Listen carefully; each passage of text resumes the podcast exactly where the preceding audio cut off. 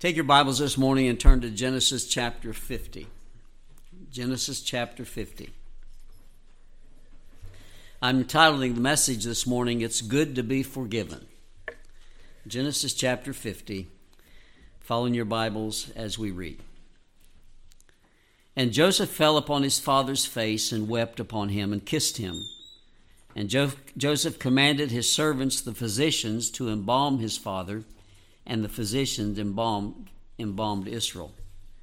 And forty days were fulfilled for him, for so are fulfilled the days of those who which are embalmed. And the Egyptians mourned for him threescore and ten days. And when the days of his mourning were past, Joseph spoke unto the house of Pharaoh, saying, If now I have found grace in your eyes, speak, I pray you, in the ears of Pharaoh, saying, My father made me swear, saying, Lo, I, I die, in my grave which I have digged for me in the land of Canaan, there shalt thou bury me. Now therefore let me go go up, I pray thee, and bury my father, and I will come again. And Pharaoh said, Go up and bury thy father, according as he made thee swear. And Joseph went up to bury his father, and with him went up all the servants of Pharaoh, the elders of, the of his house, all the elders of the land of Egypt, and all the house of Joseph and his Joseph and his brethren and his father's house. Only their little ones and their flocks and their herds they left in the land of Goshen. And then went up with him both chariots and horsemen, and it was a very great company. And they came to the threshing floor of Atad, which is beyond Jordan, and there they mourned with a great and very sore lamentation. And he made a mourning for his father seven days. When the inhabitants of the land, the Canaanites, saw the mourning of the, uh, in the floor of, the, of Atad, they said, This is a grievous mourning to the Egyptians. Wherefore the name of it was called Abel Mizraim, which is beyond Jordan. And his sons did unto him according as he commanded them. And his sons carried him into the land of Canaan, and buried him in the cave of the field of Machpelah, which Abraham bought with the field for a possession of a burying place of Ephron the Hittite before Mamre. And Joseph returned into Egypt, he and his brethren, and all that, were, that went up with him to bury his father after he had buried his father. And when Joseph's brethren saw that their father was dead, they said, Joseph will peradventure hate us, and will certainly requite us all the evil which we did unto him. And they sent a messenger unto Joseph, saying, Thy father did command before he died, saying, So shall ye say unto Joseph, Forgive, I pray thee now, the, the trespass of thy brethren, and their sin which they did unto thee evil. And now we pray thee, forgive the trespass of the servants of the God of thy father. And Joseph wept when they spake unto him. And his brethren also went, went and fell down before his face and they said, Behold, we be thy servants. And Joseph said unto them, Fear not, for I, am I in the place of God? But as for you, ye thought evil against me, but God meant it unto good, to bring to pass as, as it is this day, to save much people alive. Now therefore, fear ye not, for I will nourish you and your little ones. And he comforted them and spake kindly unto them. And Joseph dwelt in Egypt he and his father's house. And Joseph lived a hundred and ten years. And Joseph saw Ephraim's children of the third generation, the children, the children also of Machir, the son of Manasseh, were brought up upon Joseph's knees.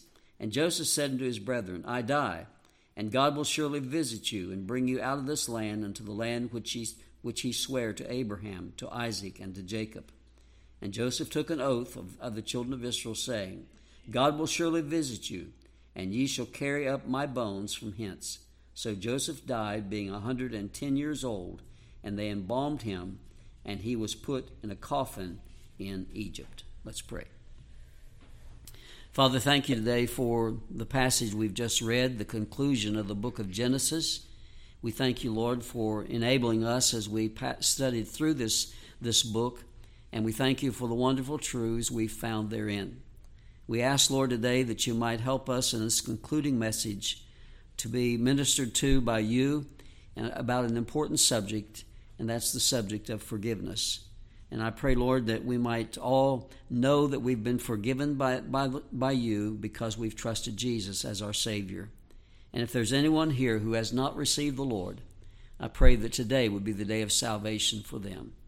Give enablement to bring the message, teach us from your word, and we'll thank you, Lord. In Jesus' name we pray. Amen. Today we come to the last message in our study of the book of Genesis.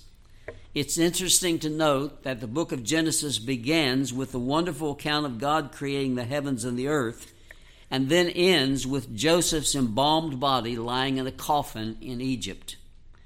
The introduction of sin into God's creation resulted in death. And so it's been ever since that time, as the Bible says in Romans chapter 5, verse 12. Wherefore, as by one man, sin entered into the world, and death by sin, so death passed upon all men, for that all have sinned. So let's consider the account that's before us this morning, chapter 50 of Genesis. And as we do, we're going to look at, we're going to focus our attention upon the, the, how good it is to be forgiven by the Lord.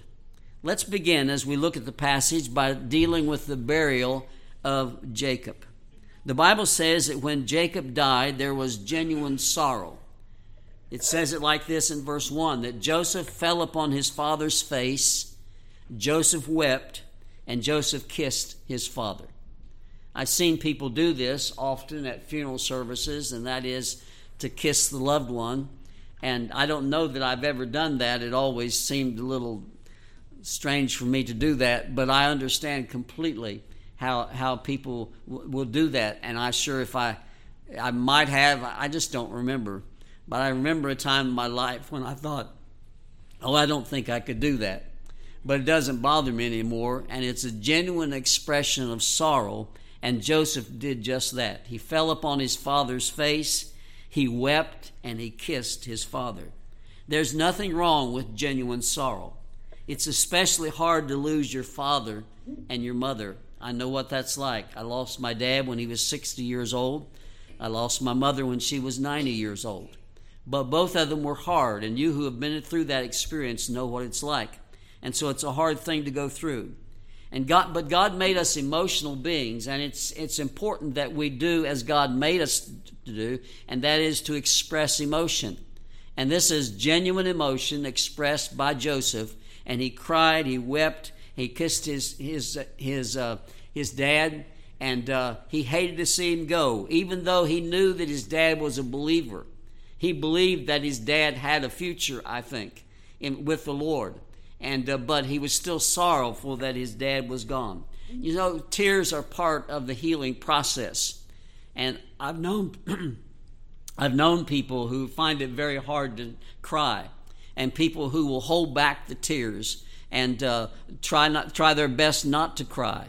But really, you find that people who do that have a harder time dealing with this, uh, the loss of a loved one, because it's a part that God, it's a way that God has made us to emotionally express ourselves through tears. And so God has made us to be able to cry.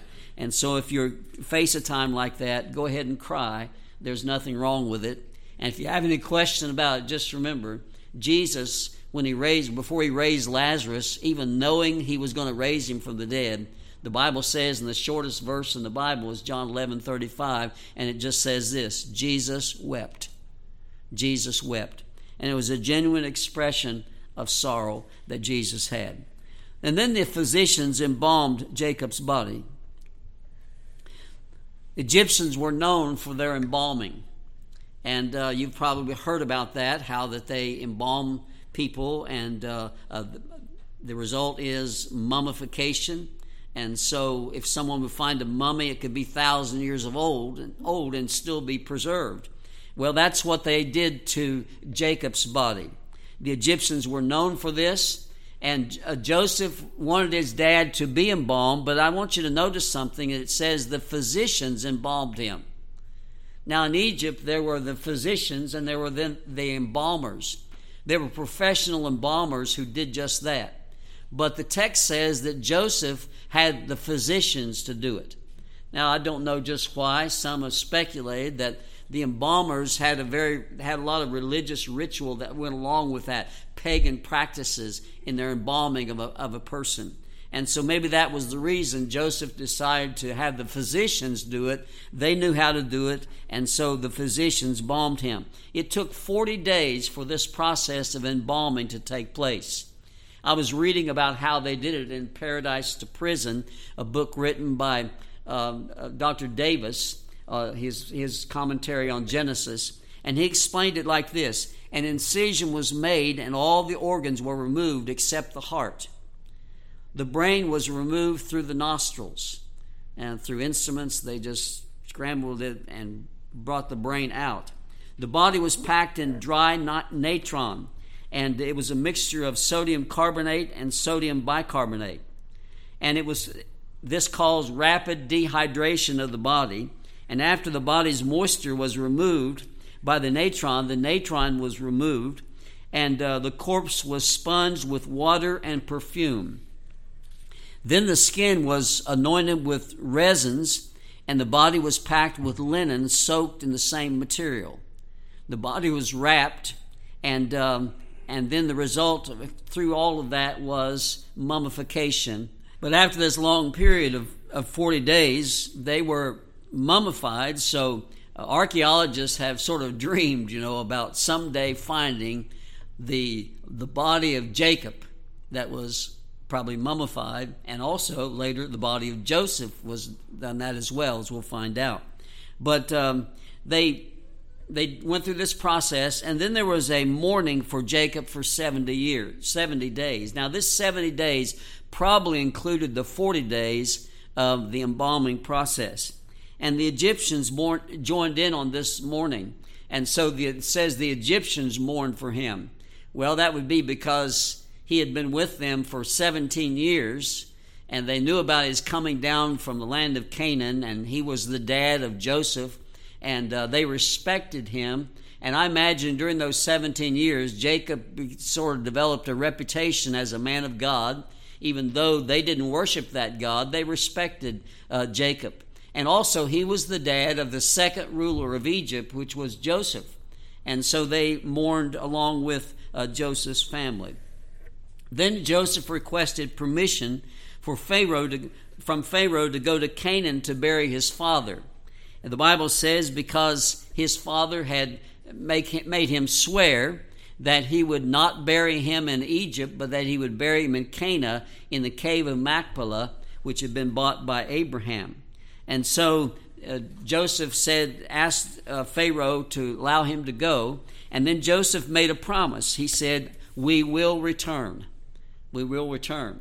Now you can think about that. All these uh, Israelites, and they had prospered in the land of Goshen, and they had, they were the ones that a lot of them took care of the Pharaoh's cattle, and uh, they were considered valuable by this time. And he didn't want them to leave; he wanted them to come back. And Joseph said, "We will return. Let us go, and we will return." So Joseph left Egypt to bury, uh, left Egypt to uh, go to Canaan to bury his dad. The Bible says that the servants of Pharaoh went, the elders of Pharaoh went, the elders of the land went, all of Joseph's houses, house went, the little ones and the flocks and herds stayed behind. They didn't go on the trip, but chariots and horsemen uh, went. And so it was a great company. And the Bible says a very great company. And God said that, so that meant it was a very great company. There was a host of people who went up. Now, when they got there, there was a seven day mourning at the threshing floor of Atad. And it says in verse 10 that that was beyond Jordan. Now, beyond Jordan would mean that it was on the east coast of Jordan. And then the Bible says they crossed over the Jordan. But for that seven year period at the, what, what was called a threshing floor of Atad, and that was a large place and it was a place where they could gather. So they gathered there and they had this other seven day mourning period for him. And it says it was a great and very sore lamentation. The canaanites who lived in that area noticed what was going on. And i imagine they were just beside themselves. What, what, what is happening? All these egyptians coming and all this entourage coming and these important people. And then Joseph, they didn't know Joseph probably who he was. And uh, because he was dressed like an Egyptian as well, because he was royalty. And uh, but all this company comes, and so they observed this, and they said, "This is a grievous mourning to the Egyptians." And so they named the place Abel Mizraim, which means morning, more, the mourning of Egypt. And so uh, they were impressed by what was happening there. Then the Bible says Jacob's sons carried him into the land of Canaan and buried him in the cave in the field of Machpelah. And so they carried him into Canaan. So beyond Jordan would have been on the east of Jordan. They crossed the Jordan River and they went to this field where this cave was and they buried him. It's like their sons were the pallbearers and the Egyptians probably stayed there around the around the threshing floor. They carried their dad over across the river and they buried him there. And then Jacob and all of his all of that were with him returned to Egypt. Verse 14 tells us that, that they returned to Egypt. It was not the proper time for them to stay in, in, in, in Canaan. Now imagine you you can just think about it. They've been down in the land of Egypt for 17 years. They've been away that long from their land. And this is home to them. And I imagine some of them would have liked to stay. But they believed the prophecy that God had told Abraham that it would be they would be 400 years in the land of Egypt. And you remember what God's told Abraham? He said this in Genesis 15, verse 16. But in the fourth generation, in those days, a generation was a hundred years. And in the fourth generation, they shall come hither again. They shall come back to Canaan. And then he expresses it like this For the iniquity of the Amorites is not yet full. The land of Canaan was a wicked area. I mean, there was all kinds of things that, that went on there immorality and uh, idol worship and sacrificing of their children to the, to the idols, all those things. And, uh, but the Lord said, The iniquity of the Amorites is not yet full. God was patient. But when the time came for them to take over, to go back to the land of Canaan and actually conquer the land, it was time for them to be the arm of judgment from the Lord who would judge that land for their wickedness. And that, but that time, when God told Abraham this, the iniquity of the Amorites was not yet full. So when Joseph and his family went to bury Jacob, it was still true. The iniquity of the Amorites was not yet full. God was still being long suffering and patient to them, but the time would come when God would say, That's enough. I'm going to judge this place. You wonder about the United States. As the iniquity of the United States, is it getting to be full? Is it getting to be close to the time of judgment for the Lord? Well, it's very wicked, that's we know. And so we need to remember that God is long suffering, but there's a time that comes when God says, I must judge. Now, Joseph's brothers, when they get back, Joseph's brothers are afraid.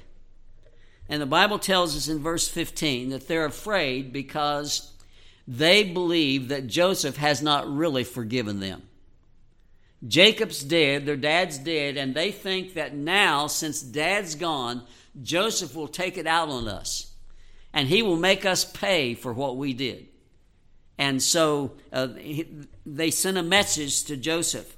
They sent a messenger. We don't know for sure who that messenger was, but they sent a messenger, and the messenger said this. They told him to say this Our father, Jacob, told us before he died to tell you to forgive us.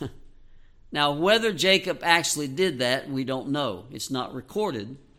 But they said, our Father told us told us told, told us that you we should tell you to forgive us. It's his request that you forgive us. And they said, "Now we pray thee." So they sent a messenger to tell that, and then evidently they saw Joseph and they said, Now we pray thee, forgive the trespass of the servants of the God of thy father. And then the Bible says that Joseph wept. I think this is the sixth time in the passage in the Genesis that Joseph, Joseph weeps. So he's not beyond shedding tears. But why is he weeping now? He's weeping because after all that he did for his brothers, they don't believe that he's been genuine. They don't believe that he's really meant it. They believe that now dad's dead, he's going to turn on them. And it saddened Joseph to hear them say that. And the Bible says he wept. And then his brothers went to Joseph and they fell down before his face. Again, you know, Joseph saw this in his dreams. They would bow to him, and here they're doing it again. And they bowed down before his face, and they said, Behold, we be thy servants. We're willing to serve you. They're so afraid that Joseph's going to turn on them that they're willing to be his servants from, from now on. And uh, it bothered Joseph that they would say that.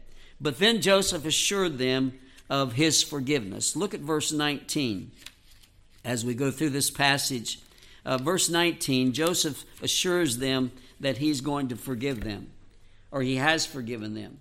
It says, And Joseph said to them, Fear not, for am I in the place of God? But as for you, you thought evil against me, but God meant it unto good to bring to pass that it is this day to save much people alive. Now therefore fear ye not.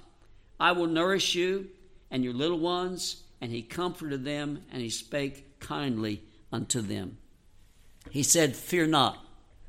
You don't need to be afraid. I have forgiven you. I'm not going to lash out. I'm not going to take it out on you. I'm not going to get even. I'm not going to have revenge. Fear not. You don't need to be afraid. Then he says this Am I in the place of God? Joseph realized that he had no right to take revenge upon his, on his brothers. Vengeance is mine, I will repay, saith the Lord. And Joseph knew that, and he knew he had no right to do that. He didn't want to do it, and he couldn't do it. He, he shouldn't do it because he had no right to take revenge. That's God's right, and only God can do that. Something we need to remember. When somebody harms you, you are not to get even. You're not to make them pay for it. That is that's up to the Lord. You're to be the one that's willing to forgive. But as far as getting even with someone, that's up to the Lord. And believe me, God can do a lot better job than we can. And so he says that He's not going to do that. Am I in the place of God? I'm not going to act like God. Only God can do that. And really, how could he lash out at his brothers when really the actions of his brothers had turned out to be a great blessing to Joseph? I mean, now he's the second ruler in the kingdom. He's been in the position where he's been able to save a lot of people's lives because of what, what the Lord allowed to happen. You meant it for evil, he said, but God meant it for good to save many lives. And so, even though you meant it for evil, God meant it for good. And so, I'm not going to take God's place. I'm going to let God do what God does, and I'm just going to be forgiving. And then he says for this, at, then he says it like this when he said, As for you, you meant it for evil. Joseph's acknowledging to them that I know you did wrong unto me. It's not as if I'm just bypassing that. I know you did. And it was evil what you did. But I'm not going to get even. And then he said this God meant it for good. God meant it for good. You know, we have that verse that we often say we quote, and it's Romans 8 28. For we know that all, all things work together for good to them that love God, to them who are the called according to his purpose. We know that's true. And Joseph know it, knew it was true. It was evil what they did, but God meant it for good. God allowed it to happen because God uses that to accomplish something good. And when something bad happens to us, we need to remember that God can work it out. And God can take something that's bad and evil and a trespass and a sin, and the brothers use all those terms to describe it. God can take all those things that are bad and He can work it out to good in our life, and we just need to believe Him. And then Joseph says this I will nourish you. In other words, don't need to be afraid. I will nourish you. And then he comforted them and then he spake kindly unto them. You see, when his brothers were troubled, when they thought about their past, they needed for Joseph to assure them that he had forgiven them. You know, we're just like that. Like Joseph's brothers, we also need forgiveness. We need forgiveness from God. I imagine everyone here, I've met some people who said, Well, I've never done anything bad in my life. I don't believe that. I don't believe that. I don't believe there is such a person. But uh, I've met people who, who feel that way. But we, we've all sinned. We've all come short of the glory of God. We've all trespassed against the Lord. Forgiveness is something that we all need.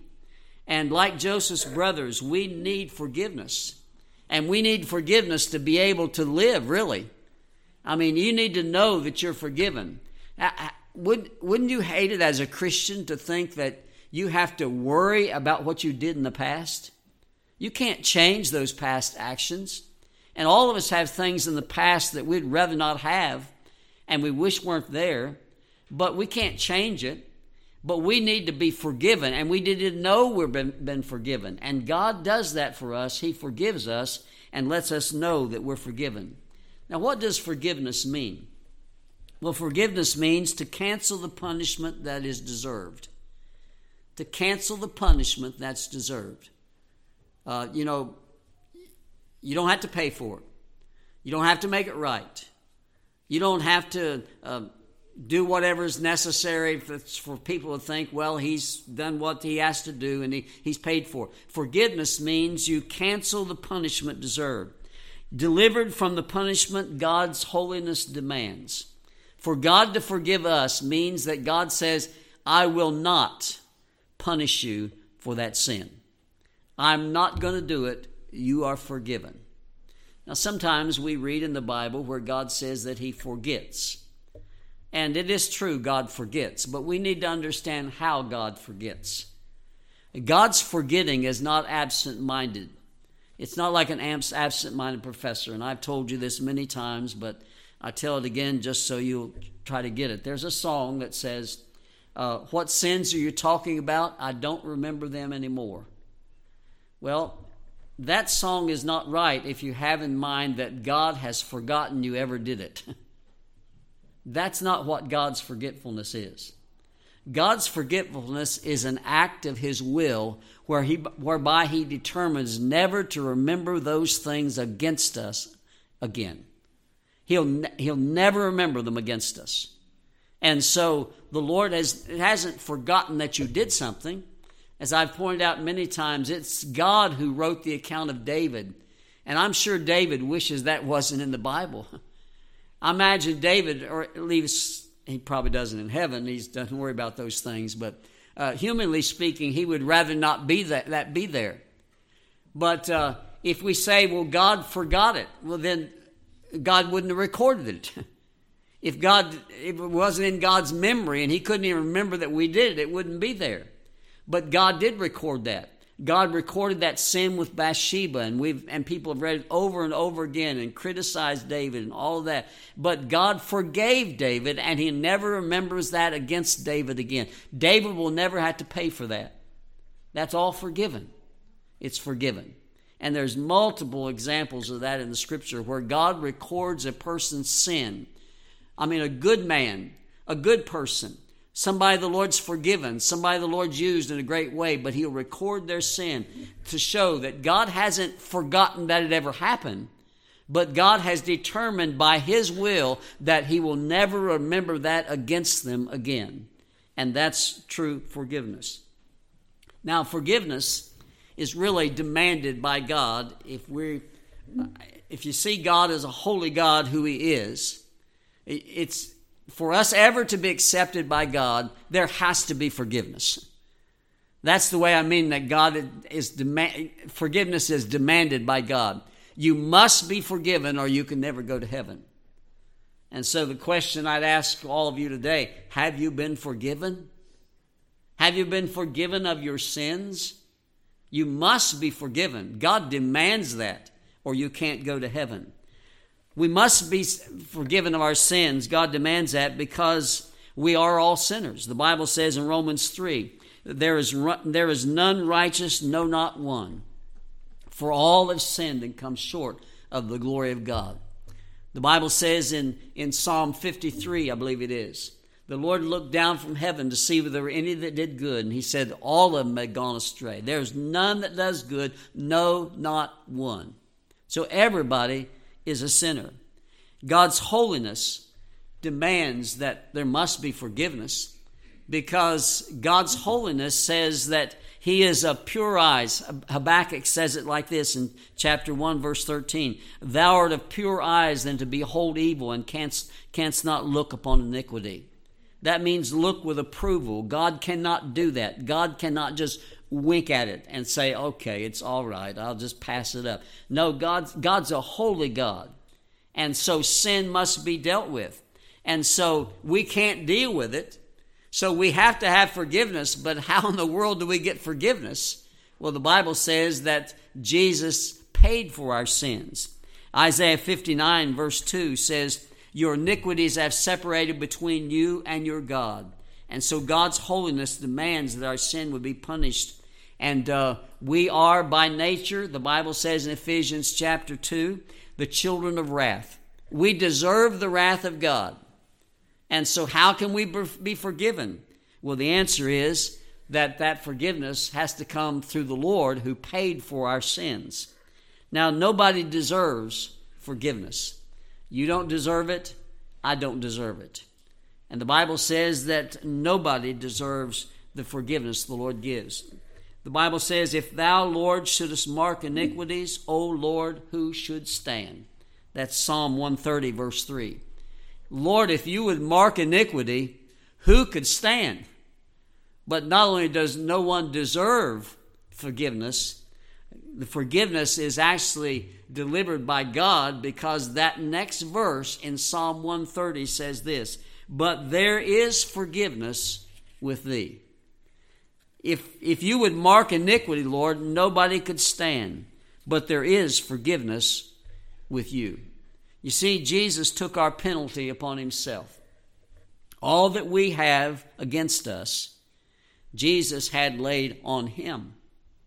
And so, as I've explained it so many times on the cross of Calvary, God the Father, in a way I don't understand, I just believe, some way took the sin of all the world, everybody who lived in the past, everybody that was living in the present, and everybody that would live in the future.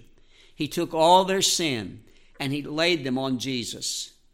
The Bible says in Isaiah 53 6, All we like sheep have gone astray, we've turned every one to his own way, and the Lord hath laid on him the iniquity of us all. All have gone astray. The iniquity of us all was laid on Jesus. So on the cross, there was this heavy burden Jesus had, all the sin of the world laid on him. And then he was he suffered for that sin. And he said, My God, my God, why hast thou forsaken me? He was being separated from God the Father because of our sin. That's what we deserve. He experienced the wrath of God on the cross on those three hours, and he took our sin upon himself. And so his holiness demanded that the sin be paid for. His love demanded that he pay for it. And so it's all paid for, it's all dealt with, and so he can forgive us because it's all paid. And so Jesus paid for our sins. And if we will put our faith and trust in what Jesus did for us on the cross of Calvary, we will believe that He paid for all of our sins, that He rose from the grave on the third day, and that He offers forgiveness. And we'll come to Him and believe that He says that He will forgive us. John 3:16 God so loved the world that he gave his only begotten son that whosoever believeth in him should not perish but have everlasting life. We deserve to perish, but you will not have to perish. If you'll believe what Jesus did for you, he will forgive you. And he can do that because he paid for your sins. Romans 10 that if thou shalt confess with thy mouth the Lord Jesus and believe in thine heart that God hath raised him from the dead, thou shalt be saved. Believe what? that Jesus died for our sins and he rose from the grave, believe, then you shall be saved. You'll be rescued from your sin. You'll be saved and you will be forgiven. Ephesians chapter 1, verse, verse 7, 7 says, In whom we have redemption through his blood. That's what he did for us on the cross. And then he says this the forgiveness of sins according to the riches of his grace. Colossians 1, verse, 7, verse 14 says the same thing. It says, In whom we have redemption through his blood, even the forgiveness of sins. Redemption means release by the payment of a price. The payment of the price was what Jesus did for us on the cross of Calvary. He shed his blood for us, and we are released by the payment of that price. And so he says, We have redemption, the forgiveness of sins. Romans chapter 4, verse 7 says, Blessed are they whose iniquities are forgiven and whose sins are covered. Blessed is the man to whom the Lord will not impute sin. And so God delivers for us forgiveness because he paid for it on the cross of Calvary. And so forgiveness is something that once we have, we should delight in. We should be so glad about it. And we should be so glad that we're forgiven. Now, Joseph's brothers were troubled for 17 years.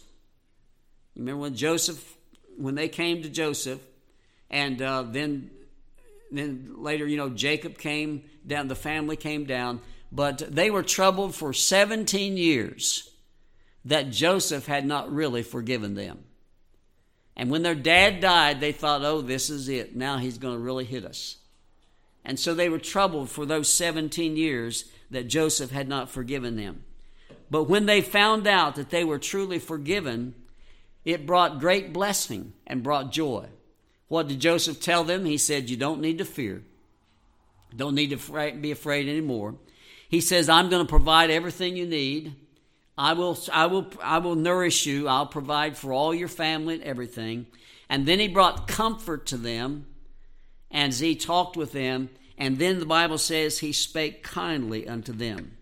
You know, sometimes the devil looks at us as Christians and uh, he wants to defeat us. And sometimes he'll defeat a Christian by making them think about their past, making them think about what they've done. And they begin to wonder Am I really forgiven? Am I ever going to have to face God with this? And am, am I ever going to have to pay the price because of my sin? But we don't need to be that way. We need to just believe the Lord.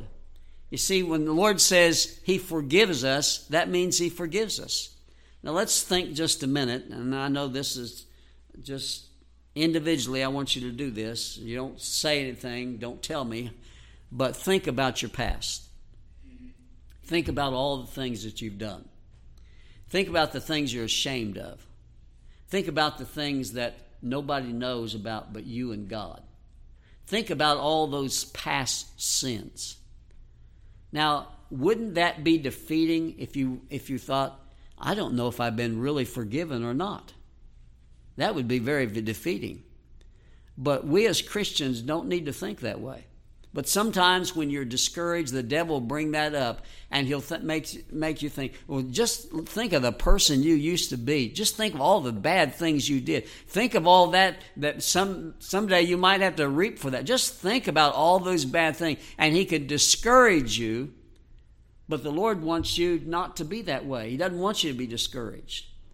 It's just like Joseph weeping for his for his brothers, saying, "Brothers, why do you feel that way about me? I mean, I forgave you. I've shown you by my actions I forgave you, and just believe that." Now, Joseph's brothers for 17 years evidently that just gnawed at them. And they were defeated because they didn't know if Joseph had really forgiven them. And what did they have to do? All they had to do was believe Joseph. believe Joseph. Now, when you face that and the devil brings up your past, what do you have to do? You just have to believe the Lord. You just have to say, now, wait a minute, devil. just wait a minute. God told me when He saved me, He forgave me all that stuff in the past, that's forgiven. He'll never bring it against me. Never again. And I am not going to be defeated. And so Joseph's brothers, they They missed out on some sweet fellowship with their brother. Those 17 years, I imagine maybe when they met, they had that gnawing wonder if he really forgave them or not. Just think if they had really been able to accept that, those 17 years could have been a lot sweeter. When they met Joseph, it could have been, they couldn't had any of that on their mind. They could just, he's for totally forgiven me, and I'm his brother. He loves me, and they wouldn't have to worry about it all. All they had to do was, was believe Joseph. And it's the same way with us. All we have to do is believe the Lord. The Bible says it like this Blessed are those whose iniquities are covered. We should be happy in the Lord because we've been forgiven. And it will bring wonderful fellowship with us, with the Lord. As Joseph spake kindly unto them and he comforted them, so the Lord does to us. He speaks kindly unto us, he comforts us, he provides for us, and he says, Do not fear. We don't need to be afraid if we've trusted Jesus as our Savior. But then the passage closes with the death of Joseph and his embalming. It says that Joseph lived to be 110 years old. To put this in perspective, that was 54 years after he buried his dad. 54 years. So he lived a long time after that. And uh, so he lived to be 110 years old. Joseph lived to see his great great grandchildren. Look at verse 23. It says, And Joseph saw Ephraim's children of the third generation. Now, I believe that probably means Ephraim and then three generations after him. Because it says the children of Machir, the son of Manasseh, were brought up upon Joseph's knees. So Manasseh was his son, Machir was his, was, was his grandson, and the children of Machir would have been his great grandsons and but he says of Ephraim there was three generations. So it might be that he had he had great great great grandchildren. Uh, however you interpret that, but he lived long enough to enjoy a lot of his family and a lot of grandchildren and great grandchildren. Joseph believed in God's promises through all those years that God made to Abraham and to Isaac and to Jacob. And Joseph said unto his brethren, verse 24, I die, and God will surely visit you and bring you out of this land unto the land which he sware to Abraham, to Isaac, and to Jacob. He still believed God's promises after 110 years. No matter how long we live, I hope that we'll always remember God's promises. We don't have to be afraid. We don't have to worry. We don't become old and bitter, old and grumpy. We should become older and happier. older and sweeter because we know God's promises are true. And Joseph had his family take an oath to carry his bones to Canaan when God delivered Israel from Egypt. It says that in verse 25. So Joseph had his family uh, make an oath and say, You're going to carry my bones to Canaan. Now, I don't know if you thought about this like this, but you remember when when the, Moses came to the land of Israel, to the land of Canaan, God wouldn't let him go over. Joshua went over. And Joshua fought those battles. And uh, all the time they were fighting those battles, and they, you know, they set up the tabernacle and all that. Guess what else was there? The coffin with Joseph's bones in it. and so he said, When you go up out of Egypt, take my bones. And so as they traveled uh, and making those battles, uh, they took the bones uh, of, of, Joseph. And so Joseph was there. Joseph's bones were there. And so all that time, even when we were wandering in the wilderness, Joseph's bones were there. And in the book of Joshua, we find out that they finally buried Joseph's bones uh, after they got into the land of Canaan. He probably wasn't carried around very much but it was after a period of time, his bones were buried uh, by Joshua. And so, all of that time, uh, he, his bones were going around. But because he had made his family make an oath, a promise, they swore that they would not leave his bones in Egypt. That showed that Joseph believed that God was going to restore the land to the children of Israel. And uh, Joseph, then the Bible says Joseph died he was embalmed, he was put in a coffin in Egypt. Well, Joseph was a very important person. But this story tells us nobody is too important to be replaced. You know, we sometimes wonder how can we get along with so without so and so. But it happens, they die and we get along. We have to. And that same was true with Joseph. 110 years old, but he finally died and he went on. John Wesley said it like this God buries his workmen, but his work goes on. Nobody is indispensable. The time will come we must die.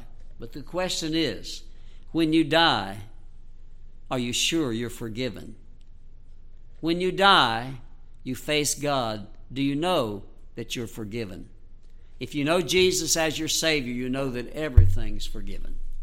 All of your sins, past, present, future, everything. When Jesus died for you on the cross of Calvary, He died for those sins. And so, if you know Jesus as your Savior, when you die, all of your sins are forgiven. You'll never have to pay for them, they're forgiven. But if you die without Jesus, your sins are not forgiven. And I also would tell you this if you die without Jesus, there'll never be an opportunity for them to be forgiven. The only time for your sins to be forgiven is now in this life. And if you don't know Jesus as your Savior, trust Him, live for Him. And if you do know the Lord as your Savior, live with joy. I mean, live with freedom. Our sins are forgiven. Enjoy the Lord. Don't fear. Be happy. Enjoy sweet fellowship with Him. Serve Him because it's a wonderful blessing to know the Lord and know everything is forgiven. Let's pray. Father, thank you today that Jesus is our Savior. If we've trusted Him, Lord, we know that He paid for all of our sins and everything's forgiven. We thank you so much for that. Lord, I pray that we might live with freedom and joy as a Christian, knowing that sins are forgiven. But Lord, if there's somebody here who's not saved, impress upon them this fact today their sin is not forgiven. If they don't trust Jesus, there's no forgiveness because He's the only way. And I pray that today they might turn in faith and trust you. We ask in Jesus' name.